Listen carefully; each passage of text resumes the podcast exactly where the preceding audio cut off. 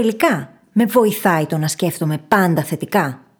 Τώρα, από πού ξεκίνησε όλο αυτό και για ποιο λόγο γίνεται θέμα επεισοδίου. Υπάρχει μια τάση, επικρατούσα τάση κιόλας, που λέει ότι χρειάζεται να σκέφτεσαι θετικά και να βλέπεις τη θετική πλευρά της ζωής και γενικά κυκλοφορούν και πάρα πολλά posts εκεί έξω, πολλά βίντεο, τα οποία εστιάζουν στο να βλέπουμε τα πράγματα θετικά. Και δυστυχώς, οι περισσότεροι και οι περισσότερες από εμάς νιώθουμε πάρα πολύ άσχημα όταν δεν το κάνουμε. Γιατί με κάποιο τρόπο μας έχουν πείσει ότι αυτό χρειάζεται να κάνουμε αν θέλουμε να πετύχουμε το οτιδήποτε, αν θέλουμε να είμαστε χαρούμενοι στη ζωή. Και δυστυχώς το σκέψου θετικά ή δες το θετικά είναι μια πάρα πολύ εύκολη και πολύ συνηθισμένη συμβουλή που δεν είναι όμως πραγματική συμβουλή. Βοηθάει λοιπόν πράγματι το να σκεφτόμαστε πάντα θετικά. Σε αυτό το επεισόδιο θα αποδομήσουμε τη θετική σκέψη και θα δούμε το ένα πράγμα που πράγματι μπορεί να μας βοηθήσει. Φύγαμε! Αν έπρεπε να διαλέξεις ανάμεσα στα εξής. Α. Να πετύχεις όλα όσα θέλεις επαγγελματικά και οικονομικά. Β. Να είσαι χαρούμενος, υγιής και να έχεις γύρω σου ανθρώπους που σε αγαπούν. Ή Γ. Να βρεις σκοπό στη ζωή σου και να κάνεις τη διαφορά. Ποιο από τα τρία θα επέλεγες; Λοιπόν, σου έχω υπέροχα νέα. Δεν χρειάζεται να διαλέξεις. Μπορείς να τα έχεις όλα. Το θέμα είναι πώς μπορούμε να πετύχουμε όλα όσα θέλουμε, ενώ παράλληλα είμαστε ευτυχισμένοι και νιώθουμε ολοκληρωμένοι, χωρίς να πρέπει να συμβιβαστούμε. Αυτό είναι το ερώτημα που θα απαντήσουμε μαζί και μας περιμένει ένα εκπληκτικό ταξίδι. Το όνομά μου είναι Φίλης Γαβρίλιδου και σε καλωσορίζω στο podcast μου Φιλισοφίες. Καταρχάς, δηλώνω ένοχη. Όσο και αν αυτό δεν μου αρέσει. Έχω χρησιμοποιήσει τη φράση «σκέψου θετικά» ή «δες το θετικά» ούκο λίγες φορές. Δεν είμαι πολύ περήφανη γι' αυτό. Αλλά ήμουν κι εγώ από αυτούς τους ανθρώπους που προσπαθούσαν να σκέφτονται πάντα θετικά και είχα καταπιεί το παραμύθι ότι έτσι χρειάζεται να είναι, γιατί διαφορετικά δεν θα πετύχεις ποτέ τίποτα. Ή αν σκέφτεσαι αρνητικά ή σκέφτεσαι και τα αρνητικά, τότε θα αρχίσεις να προσελκύεις αρνητικά στη ζωή σου και πάει λέγοντας αμέτρητη, απίθμενη καταπίεση. Αυτό που συνέβαινε στην πραγματικότητα ήταν ότι κατέληγα να τρώω τα μούτρα μου και τα έφαγα αμέτρητες φορές ακριβώς για αυτόν τον λόγο, επειδή προσπαθούσα να τα σκέφτομαι όλα θετικά και να το βλέπω θετικά. Εστίαζα στο θετικό και επέλεγα να αγνώ το αρνητικό. Και αυτό δεν είναι ποτέ καλή στρατηγική. Δεν είναι λοιπόν προς τιμήν μου, αλλά το έλεγα και σε φίλους. I didn't know better. Και επειδή τώρα πια ξέρω πολύ καλύτερα και είμαι ένας πολύ πιο σοφός και όριμος άνθρωπος, είμαι εδώ για να σου πω ότι δεν είναι καλή στρατηγική το να σκέφτεσαι πάντα θετικά. Ποιο είναι το πρόβλημα με όλο αυτό; Είναι λοιπόν πρόβλημα το να προσπαθείς πάντα να σκέφτεσαι θετικά. Και είναι τοξικό για σένα. Μπορεί ακόμα και να σε βλάψει. Και είναι αυτό που κυκλοφορεί σαν όρος πολύ συχνά, τώρα τελευταία, και το ονομάζουμε τοξική θετικότητα. Το σκέψου θετικά δεν βοηθάει κανέναν. Αντιθέτως, οδηγεί σε καταπίεση και δεν μας επιτρέπει να νιώσουμε τα πραγματικά μας συναισθήματα. Και τα συναισθήματα μπορεί να είναι τόσο ευχάριστα όσο και δυσάρεστα. Όταν όμως σου λένε ότι χρειάζεται να σκέφτεσαι πάντα θετικά, αυτό που υπονοείται είναι ότι χρειάζεται να νιώθεις και πάντα θετικά. Και φυσικά, επειδή είμαστε άνθρωποι και επειδή είναι στη φύση μας να νιώθουμε τα πάντα, να νιώθουμε όλο το φάσμα συναισθημάτων και δεν ξυπνάμε κάθε μέρα με τον ίδιο τρόπο, είναι λογικό κάποιες μέρες να μην είναι τόσο καλές όσο οι υπόλοιπες. Κάποιες φορές συμβαίνουν πράγματα που μας στεναχωρούν και, εν πάση περιπτώσει, δεν είναι κάθε μέρα ίδια και δεν χρειάζεται να είναι έτσι. Όμως, όταν έχουμε μάθει να σκεφτόμαστε πώ χρειάζεται να νιώθουμε θετικά, να το βλέπουμε θετικά, να ψάχνουμε το θετικό μονίμως, νιώθουμε κατ' επέκταση ότι μονίμως κάνουμε κάτι λάθος. Και πρακτικά όταν σκεφτόμαστε έτσι, ακυρώνουμε τα συναισθήματά μας. Και όταν το λέμε σε κάποιον άλλον, ακυρώνουμε τα δικά του συναισθήματα. Όταν δηλαδή έρχεται ένας φίλος και πάει να μοιραστεί μαζί μας το πρόβλημά του, και εμείς του λέμε δες το θετικά, δες τη θετική πλευρά, είναι σαν να του λέμε ότι ξέρεις τι, τα συναισθήματά σου δεν είναι σημαντικά. Δεν θέλω να ακούσω αυτά που έχεις να μου πεις. Βρες το μόνο σου. Βγάλε άκρη. Ναι, η πρόθεση πίσω από το δες το θετικά είναι πάρα πολύ θετική. Αλλά τελικά καταλήγει να είναι μια πάρα πολύ τοξική κουβέντα.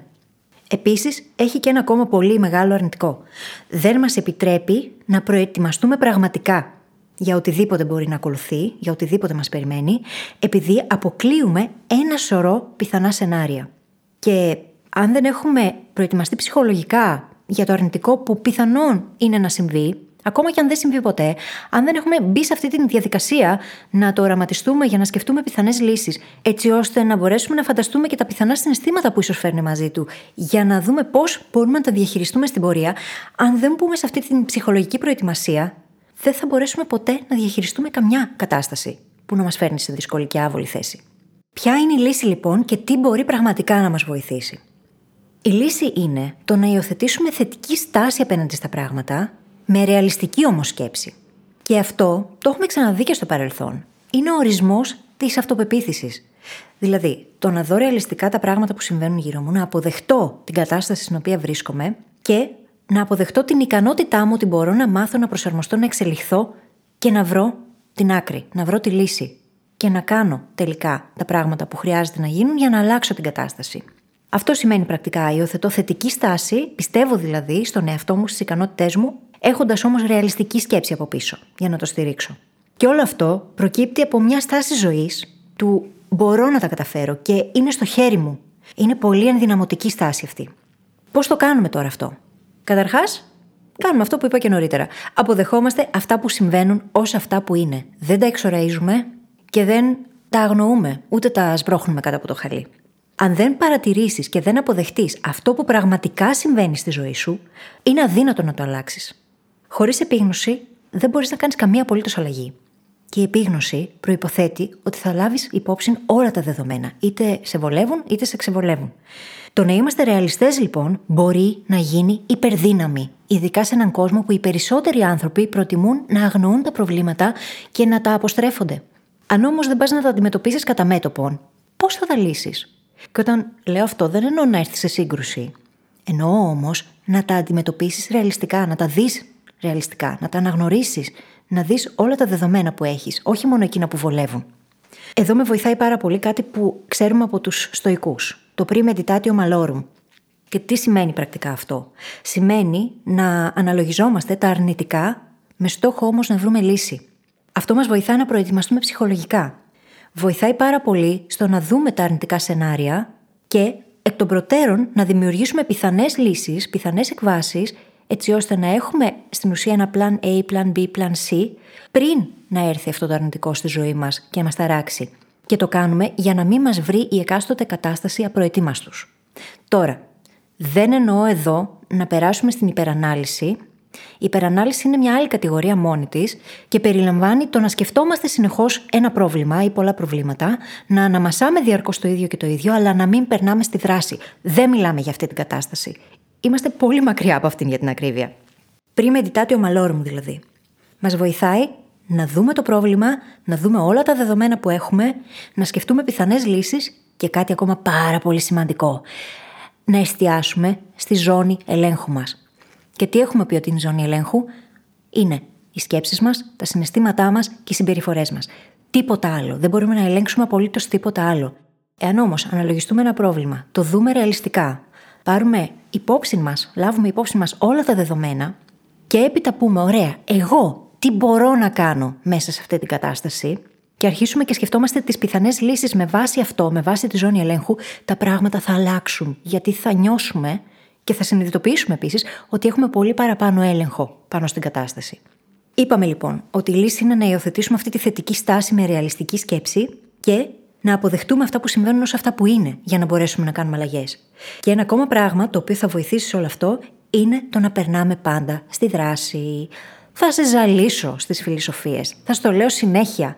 Αλλά οι άνθρωποι που τελικά καταφέρνουν και δημιουργούν τη ζωή όπως τη θέλουν είναι οι άνθρωποι που είναι implementors. Είναι εκείνοι που περνάνε στη δράση. Και το λέω σε σένα για να το υπενθυμίσω και στον εαυτό μου, έτσι. Χρειάζεται να περνάμε στη δράση. Χρειάζεται να κάνουμε το καλύτερο που μπορούμε με αυτά που έχουμε και έπειτα να επιτρέπουμε στα πράγματα να πάρουν το δρόμο τους. Γιατί δεν μπορούμε να τα ελέγξουμε. Θα σου φέρω σαν παράδειγμα αυτό εδώ το podcast. Είχα αγχωθεί αρκετά για το πώς θα γίνει, πώς θα στηθεί, πώς θα ξεκινήσει. Και υπήρχαν πολλά πράγματα τα οποία ήταν έξω από τον έλεγχό μου. Ήταν έξω από τον έλεγχό μου το πώς οι άνθρωποι θα τα ακούσουν. Το αν ε, όλη η τεχνολογία θα πάει καλά και αν θα ανέβει σε όλες τις πλατφόρμες. Το πώς θα το επικοινωνήσω και αν θα φτάσει στους κατάλληλους ανθρώπους. Που βέβαια σε αυτό είχα λίγο παραπάνω έλεγχο. Η αλήθεια είναι γιατί υπήρχαν οι brain hackers από πίσω και σας ευχαριστώ πάρα πολύ, παιδιά, γι' αυτό. Υπήρχαν πολλά δεδομένα τέλος πάντων πάνω στα οποία δεν είχα έλεγχο.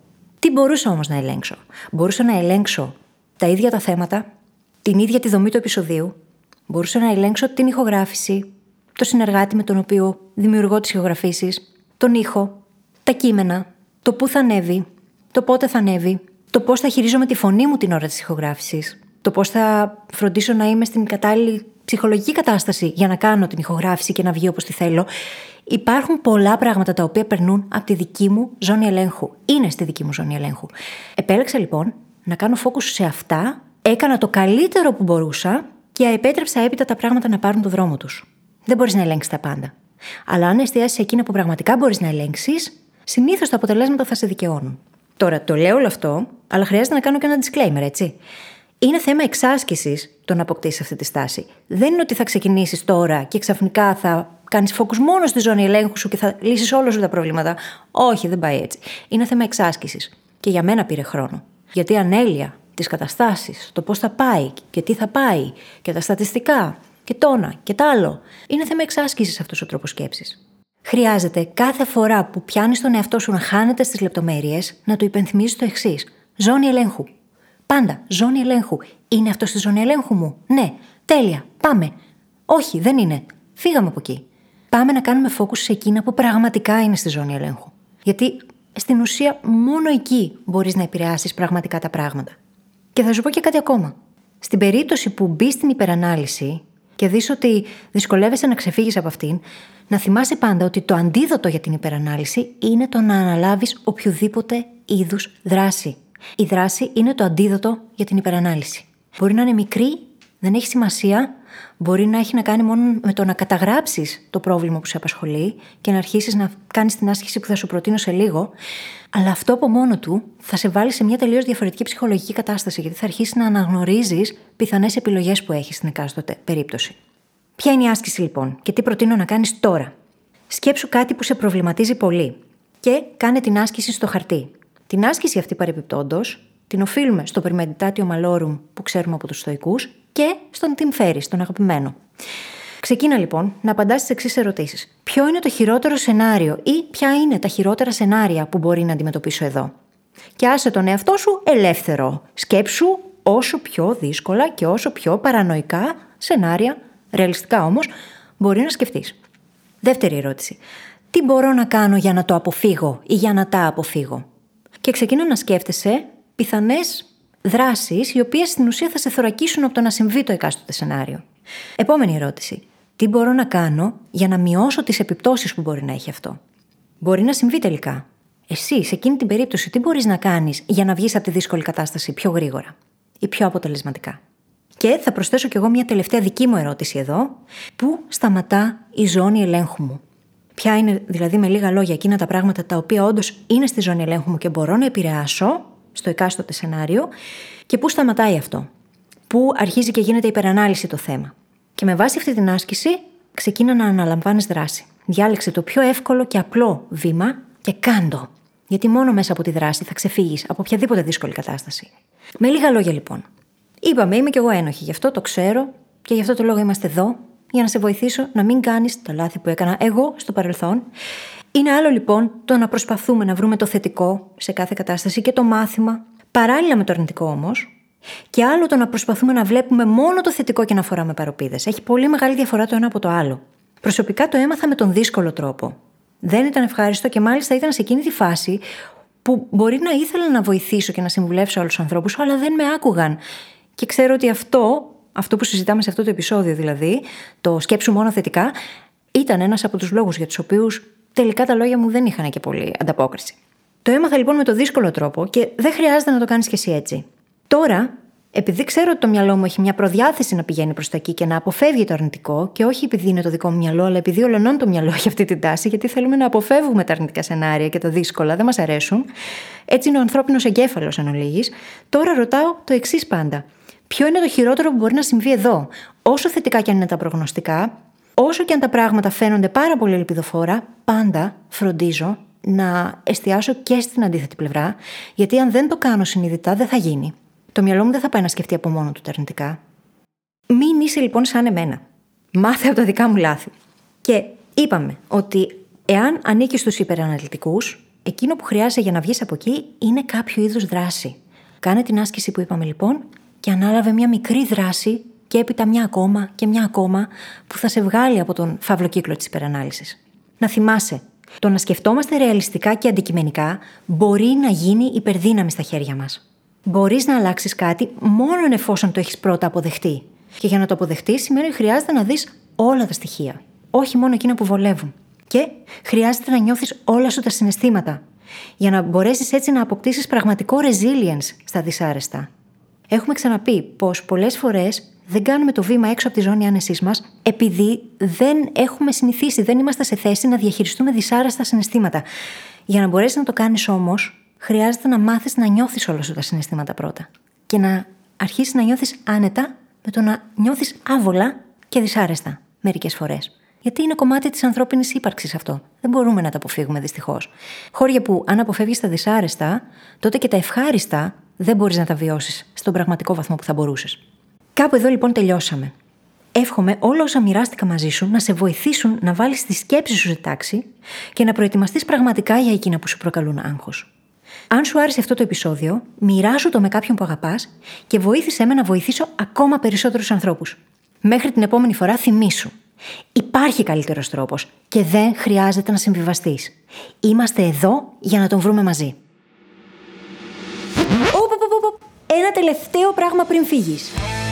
Θέλω να σε ευχαριστήσω και έμπρακτα που είσαι εδώ και γι' αυτό σου έχω ετοιμάσει ένα δώρο. Δημιούργησα για σένα το The Mindset Hacking Handbook. Έναν οδηγό που σε βοηθάει να εστιάσεις σε εκείνα που πραγματικά μετράνε και να σταματήσεις να νιώθεις χαμένος ή χαμένη στη ζωή. Για να αποκτήσεις το δώρο σου, μπορείς να επισκεφθείς τώρα τη σελίδα phyllisgabriel.com κάθετος MHH. Τα αρχικά δηλαδή του Mindset Hacking Handbook. Καλή συνέχεια και τα λέμε στην άλλη πλευρά.